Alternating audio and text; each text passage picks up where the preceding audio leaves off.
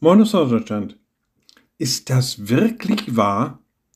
Wahrheit wird immer wieder neu in Frage gestellt. Man weiß nicht, was ist denn nun wahr? Auf was kann ich mich denn nun verlassen? Wo fängt denn die Lüge an? Oder wo ist das vielleicht so ein bisschen nebulös und verwaschen? Was ist nun wirklich wahr? Und diese Frage war nicht nur eine Frage, die der Pilatus schon an Jesus stellte. Was ist Wahrheit? Weil er sich dessen auch nicht so sicher sein konnte, was begegnet mir hier, was, was ist nun wirklich real, sondern diese Frage treibt vielfach um.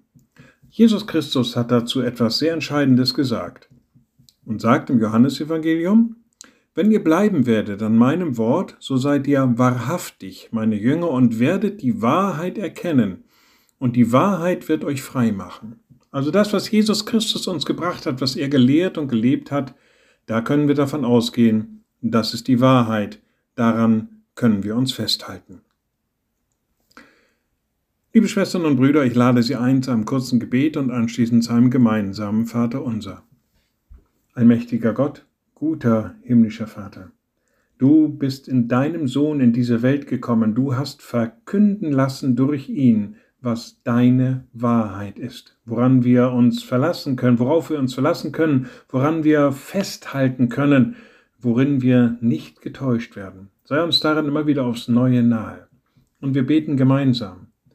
Unser Vater im Himmel, dein Name werde geheiligt, dein Reich komme, dein Wille geschehe wie im Himmel, so auf Erden.